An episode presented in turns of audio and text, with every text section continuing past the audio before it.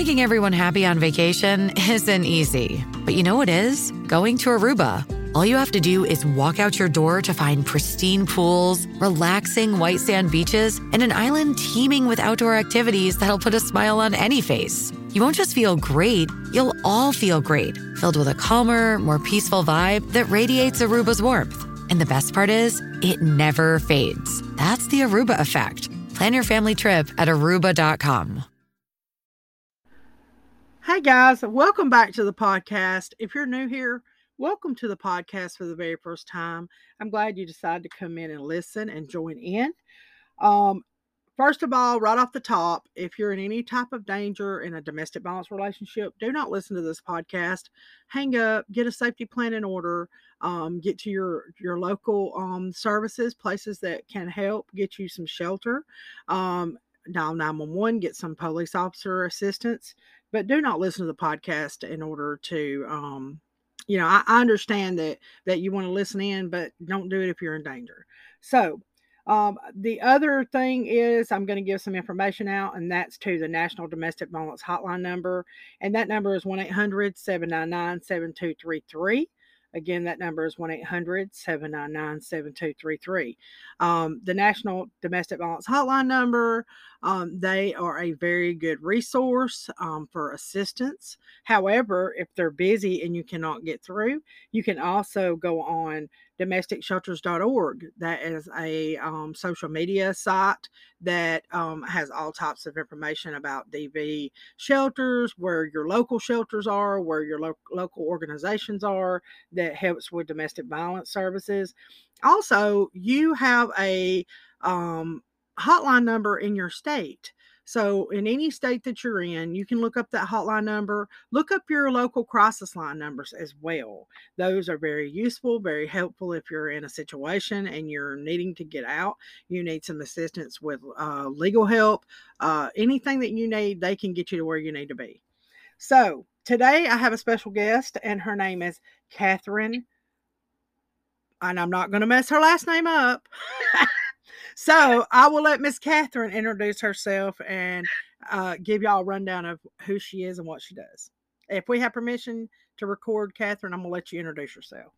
Yes, ma'am. And thank you. Thank you so much, Misty. I'm super excited to, to be a part of this. And um, for everyone out there, my name is Catherine Pulsinelli. Um, I do go by Kat, though. That's that's uh, what a lot of people know me by. My podcast has mine has that in it, um, and everything, even in my business. So um, I am I am a domestic violence um, survivor. I was in it for eight years, and um, I am now currently Um, a C E O of a company I created called Agent Services Plus. Um, one side of it focuses on business management, and the other side is actually for my growth and personal development. Uh, and I'm also a real estate agent as well in the state of Tennessee. Lovely, lovely. So, um, so uh, with all that being said, you know, you said you had been a survivor for, you had been out of it. Well, you, you survived it for eight years. And, and so how long have you been out? I have been out um, almost ten years. So oh, wow. eight or nine years okay. I've, I've been out of the situation. So when you got out of that situation, um, what are some things that you did? Did you reach out to your local services, or did you, did you just come out and was able to maybe stay with someone, or what exactly mm-hmm. happened during that time? So I, um, Well, first off, I'm very stubborn, um, so I thought I could, you know, fix it, which is one of the reasons why I stayed as long as I did. Um, I was very blessed at the time. I worked in a small medical facility, and um, there was a gentleman there that was actually part of the um, court system and worked in the domestic violence area. I was not aware of that, but I became really good friends with him. And so after an incident um, that kind of like, you know, drew the last straw, I had a conversation with him, and he actually is the reason why I made the call. So he gave me an ultimatum, and that was, you've told me what happened, so either you contact the police or I have to do it for you because of the way I'm involved. So um, I did reach out to the police, um, who then got me in touch with a local domestic violence um, center uh, that's in our hub around here, and I was immediately taken over there and introduced to a couple of the advocates. Um, but to be honest, I never thought about reaching out um, to anyone prior to. Um, it was just kind of a, a daily struggle of getting through that day, you know, surviving mm-hmm. that day to get to the next day, um, and figure out the plan as you go on. I had two young kids at that time as well. So um, those resources, to be honest, I wasn't even completely aware of un- until um, I made the move. Right, right. So when you did make the move, let me ask you to the advocates, um, how did they help you with the process? How were they able to um, help you get through the process in order to completely get out? Yeah, so they were they were they were really fantastic. Um, I had a couple different options. There was a shelter that was there. Um, I was lucky enough to be able to move back in with uh, family um, for a little bit of time during that situation. But um, they walked me through the entire process. Um, really helped to kind of keep me calm. It was really nice to have people that, to be honest, most of the women that I dealt with had been in situations similar. Um, so I didn't really feel as alone or embarrassed to tell anyone that I had been a part of it, because they were very open with their stories, uh, and they were really quick to get into action to get me out of that situation, make sure that my children were safe, uh, because I actually had one that was in school at that time, and I knew that my um, ex was going to be going to pick him out, and um, so they shut that down really quick. So they were just they were really fantastic at like allowing me to just kind of know what was going on, but take care of it for me as long as I gave permission, because once I made that decision, I was in kind of such a shock that mm-hmm. this was actually happening, um, that it was really hard to like navigate where to go from one step to the next. Mm-hmm. So did you have to file a protection order against him? I did. Uh, we immediately set um, an order of protection in place that day to protect my children. Um, so that was the first thing that was done. And then in the state of Tennessee, you have to go back into court um, to process a restraining order later mm-hmm. down the road. So it's a it's a whole um, it's a whole process uh, when it comes to the, the legal side. And I understand it from their perspective because of how many calls and things that they do get in the unfortunate event that most people end up going back to that person. Um, mm-hmm. So that was a little stressful, but yeah, I did, I did have that taken care of that day. That's good. That's really good. So were your advocates there present during your hearing? Oh, yes. Yes, um, oh, there was always one or two of them that was there anytime that I had certain things I was required to go through. Um, they were really great at kind of holding my hand through the process. Um, they had some on-site counselors as well that I was welcome to talk to for free, um, to kind of just, you know, get some of it off your chest, um, and, and start dealing with the process. Um, and that was that was really unique to have as well. Again, especially knowing that most of the people that you're dealing with in those centers, Um, at least from my, um, from what I saw, they, they had all been in similar situations, and that was why they were now a part of this. Mm-hmm. So let me ask you another question. So as a survivor, have you ever felt the need to be an advocate yourself? Do you advocate? So I, I have thought about it for years. Um, the I have to say that the first priority was my kids mm-hmm. and um, kind of getting them set straight. Um, when when I left my abuser, my kids were um, almost eight and ten at the time, and so that was a, it was a really huge struggle for them. So my first priority was was with them. Um, since then, um, now that I'm in a safe space, I've learned how to deal with a lot of things that I've been through. The emotions are a lot different than they were at that point in time. Um, I have started reaching out to other people. I do actually plan on writing a book mm-hmm. about the first years of coming out of abuse and mm-hmm. how to deal with that and ways that you can get through it on your own, even if you don't feel like you have a support system. And it's something that I wish that I would have had more of, um, and to help people get an understanding so that they don't feel like they're alone or that they're crazy for the thoughts that are going through their head. Right, right. So, so as many advocates, you know, even myself, I mean, there's there's a lot of ab, or a lot of survivors that I do meet um, that they don't really necessarily have that drive. You know what I mean? Like mm-hmm. they want to help and they want to be a part of, of advocacy, you know, and and be ad advocacy, you know, ad, advocate advocate for different things. Mm-hmm. However, it's just not something that the, I think that they desire to want to do. Um, but then yeah. you you know you have some like here I am myself. Um, but, you know, I was out of mine for well over twenty years whenever I decided, hey, you know, actually probably less than that, but I wasn't ready to make mm-hmm. that transition to being a full-blown advocate. Like, it was in my soul to want to do it, I think. But then, um, you know, it just wasn't the right time because yeah. I was still going through the motions and I was still trying to heal.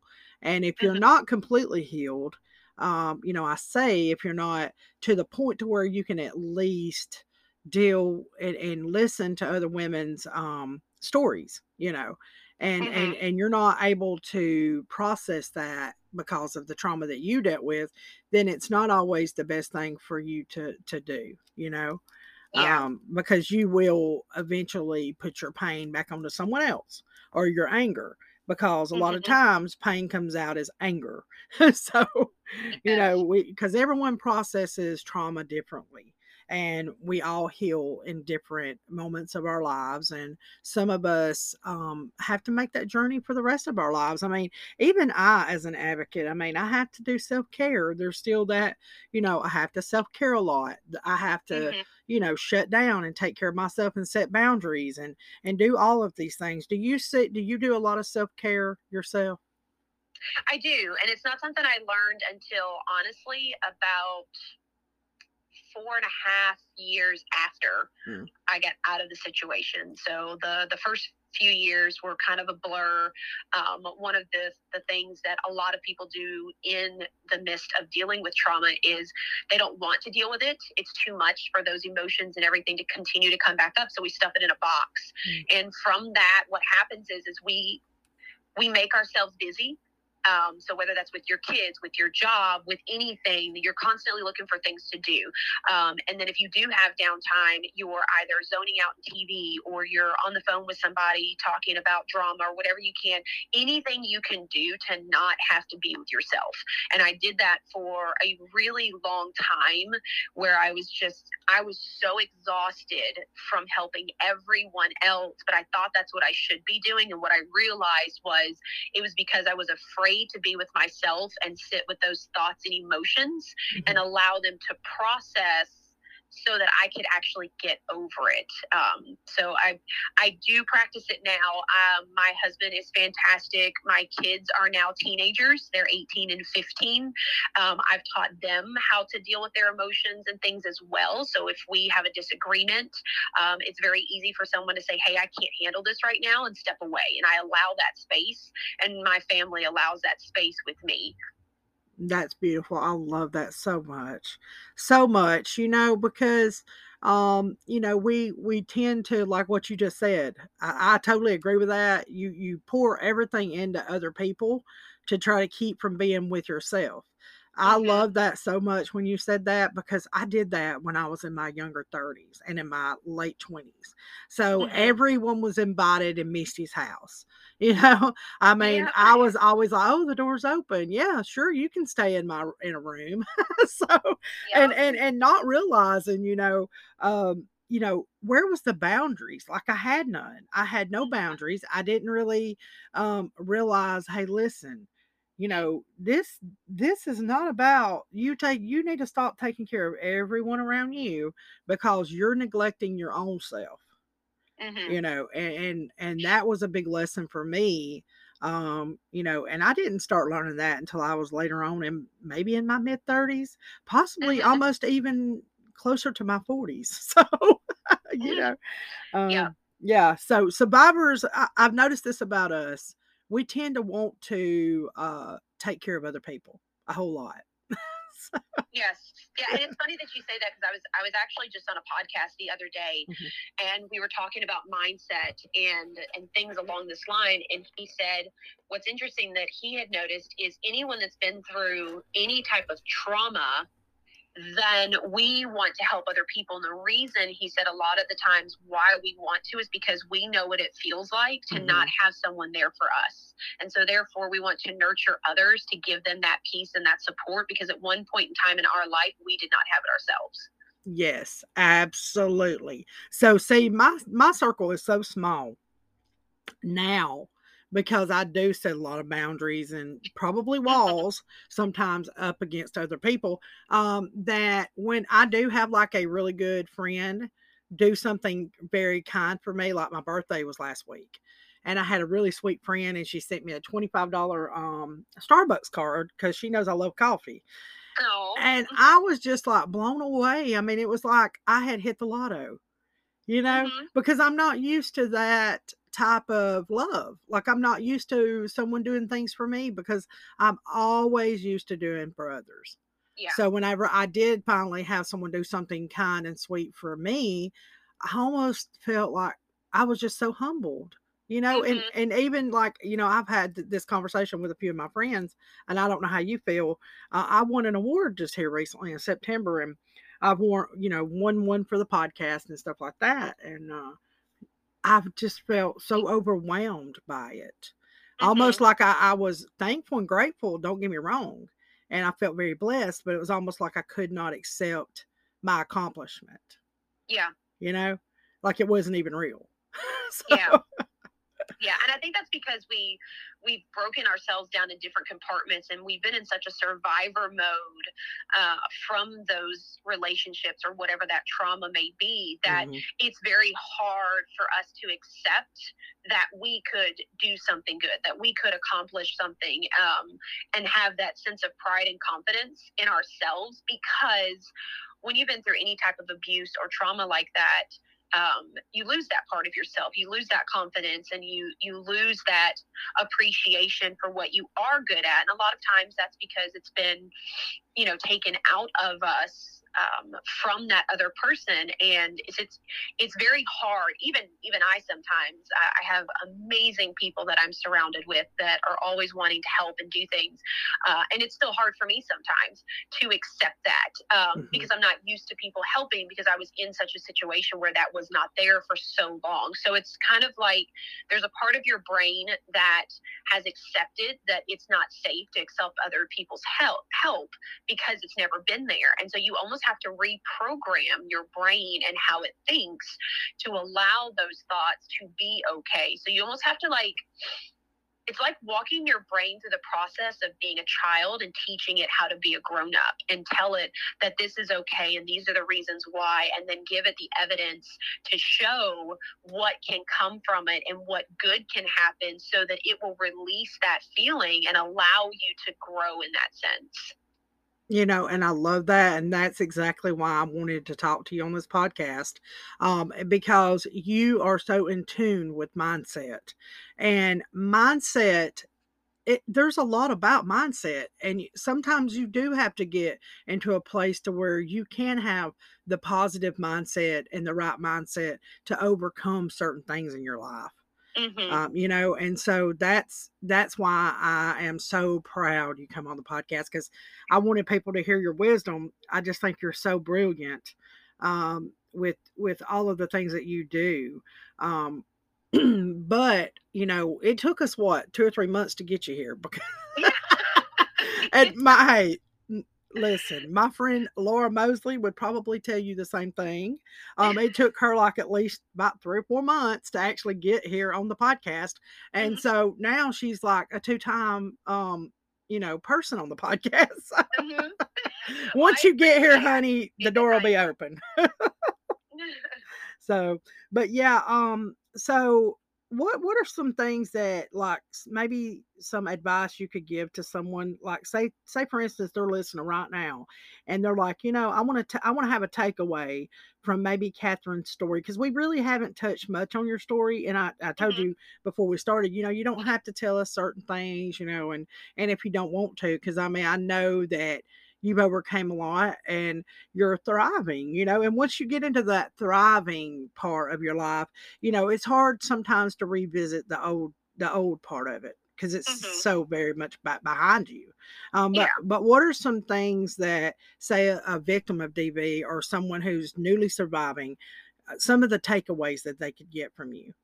Yeah, definitely. Um, so the, the first one would be, um, be okay with telling your story. And and the reason that I say that is because if if we stay in a place where we're just like, oh, well, it's behind me, right? I don't, I don't want to deal with it. It's not a part of me. Um, it, it still lingers there. So those thoughts, those feelings, the stuff that you went through still lingers there. So a big thing for me, and it was very hard, and it, it still is hard when I talk about certain instances, but the biggest thing for me was to tell my story. So whether that's telling my husband or writing it down for the parts that I don't necessarily want to tell everyone. And the reason being is because what it does is when you do that, um, and make sure that you have a safe space and you have at least, you know, thirty minutes, you have an hour to really process through this, because a lot is going to come up. Um, but it gives you a chance to actually process through it. And then what happens is, which is really interesting, is you actually build a piece of confidence that you were missing, because then what you are telling to people becomes exactly what it is. And that is just a story. It's something that happened in the past, and there's no emotion and there's no feelings that are tied to it. If you notice in the beginning, for anyone that's telling their story or talks about it or goes into any type of detail, it's it's very hard, right? We relive those feelings, we relive those emotions, and it's almost like we're back in that exact exact moment at that time. And it's it's very hard to get through that. When you're in a safe space and you're able to feel that, actually leaning into those feelings and giving yourself that space to, let's say, cry, right? It's okay. It doesn't mean anything's wrong. It doesn't mean that that person has power over you. What it means is, is you may not have been in a safe space when that item happened, and therefore you've not processed those emotions. And so it's very important to process those emotions. Um, I'll give you a, a prime example. Um, through all the things that I've been through, and a lot of mine was more mental and emotional abuse than absolutely anything. And even my therapist told me when I went to see one that I had been completely brainwashed. So I, I essentially lost my identity in being with the person that I was with at that time. And I took on the identity of whatever they told me that I was. Um, So to give you an example, I'm still in that situation. My youngest one still visits him, um, and it's gotten to the point where he's now becoming emotionally abusive to my son. Um, and so I put a stop to that. I um, told him he did not have to go over there. We had a very long conversation. I made sure that it was my son's decision, and I was not influencing that. That was a huge part for me. And he's realized the things that his father is doing to him that he doesn't agree with. And I told him that that's okay if he doesn't want to be a part of that. But in the midst of all of that, my body immediately went back to the day that I had him arrested. And it immediately went back to all of the things that were still done to me and the things that he continued to try to do to me after I had him arrested. I had him arrested for stalking, because he would show up at the bottom of my driveway in the middle of the night, almost every single night, with a mask and a hat on so that nobody knew who it was, but I did, um, and just stand at the bottom of my driveway. So those emotions came back up like a flood. Mm. And I thought I had dealt with a lot of them. And so what I did was is I told my husband about it, and I told him that, you know, I don't think things are going to be the same, because I am not in that same situation. And that's something that I declared for myself, that it's not going to happen that way. But there were a lot of emotions that came up with that. And so there was one evening that I got in the shower and I, I lost it. Like, I just started crying out of nowhere. And I was like, what is going on? And then I realized, I'm like, okay, it's because I didn't deal with these things, because I had to be strong for my family and I had to be strong for my children at that time. Right. So I didn't have time to process those emotions. And so I just, I stayed in the shower for an extra fifteen minutes. I had a good cry. I knew what it was. I told myself it was okay. I reminded myself that I'm in a safe space, that he can't hurt me, and that this is just a part of it. And then I was fine. And when I got out, my husband asked me if I was okay. And so I kind of explained to him, and I told him what happened. I was like, it's it's fine. I said, I understand that it's emotions that I have to still deal with and process. Mm-hmm. Um, and so he was just there for me. And if I wanted to talk about it, I could. And if I didn't, I didn't have to. And that that was that. So it's very, very important to make that space for yourself, to allow yourself to process that. That was a very hard thing for me. So if anyone takes anything away, um, that was probably the hardest thing for me in the beginning. Um, I would catch myself crying on the way home from work. Um, a song would catch me, and it would just bring back all these memories, and I would suck it up and wipe my face real quick, right? And I'd pick my kids up, and I'd be fine. And I would go home, and I would cry a little bit at night, and I'd be like, I can't cry. He still has control over me. I freaking hate him. This is his fault. And so I kept forcing those feelings back down. But what I realized was it wasn't him and he didn't have control over me. It was that my body had not had a chance to process all of the trauma that I had been through on a daily basis for that eight year span. Right. Yeah. Yeah. I felt that just then. I felt every bit of what you just said. Um, and so I, I call it triggers, uh, you know, mm-hmm. that triggered you in such a way. And a lot of us survivors get so triggered over things that something might have happened per se in that abuse. And so then we find ourselves years later and something, you know, happens outside, you know, maybe to a family member, maybe to a close one, or something happens. And then bam, we're back in that spot because it triggers us and it mm-hmm. triggers us. It triggers that, that old familiar, you know, abuse that we once went through. So yes. we just fall apart at the seams. You know, sometimes, and, and and it's okay to fall apart at the seams, because we got to pull ourselves back together. We got to be able to process those feelings, and and learn to ha- learn how to deal with that. You know, mm-hmm. and learn that it's okay to be sad and be be crying or do what you got to do. You know, and and I remember, you know, telling my husband I had a triggering moment one time, and uh, you know, my father got killed when I was just a baby, and so I still. When I get, I notice whenever I get triggered sometimes, or when I have in the past, that I have wanted to go to my dad's grave, you know, or I've wanted mm-hmm. to talk about, you know, how lonely that I have felt growing up, not having my father here. Um, and, you know, I know one day my husband, you know, he was just like, you know, well, you're just going to have to be strong. And I said, I don't have to be strong every day. Mm-hmm. You know, I mean, I know that I'm a strong woman.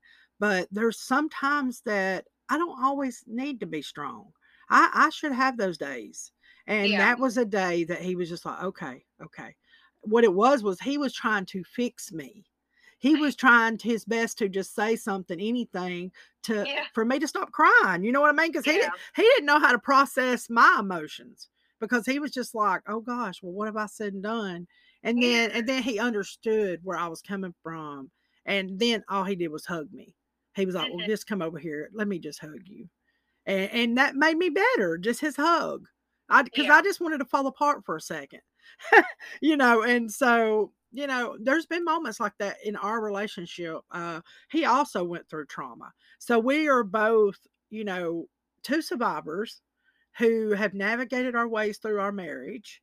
And there's been some cries, and there's been some, you know, leave me alone, I don't want to talk to you moments. But at the end of the day, we've been together for eleven years. And so we come back together as survivors. We know, mm-hmm. we know where our limitations are. We know when we're triggered or when things are not going the way they were planned, but we have both matured mentally and physically, I feel like, with each other. As a mm-hmm. couple, you know, and it's just, marriage is hard work anyway. so, oh, yeah. so, but he's a wonderful person, and I would not give anything for him. I mean, at the end of the day, he, he's put up with a lot. so he's had to hear about domestic violence now since we've been together. Uh, you know, and I say, you know, he's my, uh, he's my rock. He really is. He really is my mm-hmm. rock. He's been here since, since I started rocking the podcast, since all the work that I do. I mean, he's there for me, uh, you know, and, and he cried when I went and accept, accepted that award Mobile. Um, he cried because he was so proud. It was just like a proud moment for him. Mm-hmm. Yeah. But this is not about my, me or my podcast here. So let me get back to you before I get back on me. No, you're fine. And I would say too that a, a lot of people, Um, yes, definitely it's triggers. And I think um, the biggest breakthrough for me with that was understanding that you're going to have triggers throughout your life. Mm-hmm. Um, and some of them are just a, a lot more deep-rooted than others. Um, and that's okay. The biggest thing that I think we fault ourselves is we try to get rid of them. And so when we don't eliminate it completely, we feel like we failed. Mm-hmm. And that's the, that's the difference, is understanding that a trigger can still be there. I still have things that catch me off guard. The difference is I know how to handle it now, right. And I know what that feeling is, and I know how to bring myself back down a lot quicker and move through the motion mm-hmm. versus getting lost in it like I used to. Oh, that's wonderful. I'm so proud of you for everything you do. Um, but we are at the one minute mark, so I'm going to let you do a quick shout out of where can people find you, um, real quick. Like. Yeah, sure. So uh, you can find me anywhere online. I'll actually be underneath my business name, which is Agent Services Plus. So I'm on Instagram, Facebook, LinkedIn. Um, you can find me on my personal page if you can spell Pulsinelli. You'll see my stuff. Yeah. Um, you can also find me on my podcast as well that actually just was released. Um, it's called Real Chat with Kat. Um, and it's more along the business lines. We do wrap in mindset and things like that. And if anyone is, is looking to connect, I always okay. pay attention to my private messages and my My D Ms, yeah. like, please reach out to me. Um, I'm more than happy to uh, have conversations and help people on any level that I can. Great. So, guys, thank you for joining the podcast. We're done.